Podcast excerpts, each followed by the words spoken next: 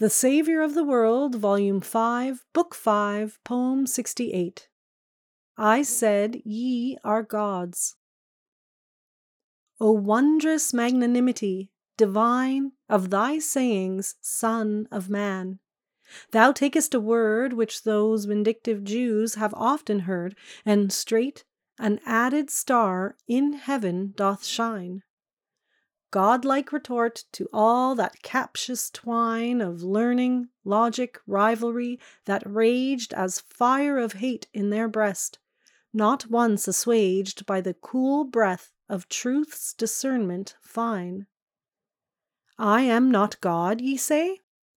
Nay, gods are ye, children of the Most High in your vast power of thought to range all time in one short hour, of love to cherish the least things that be.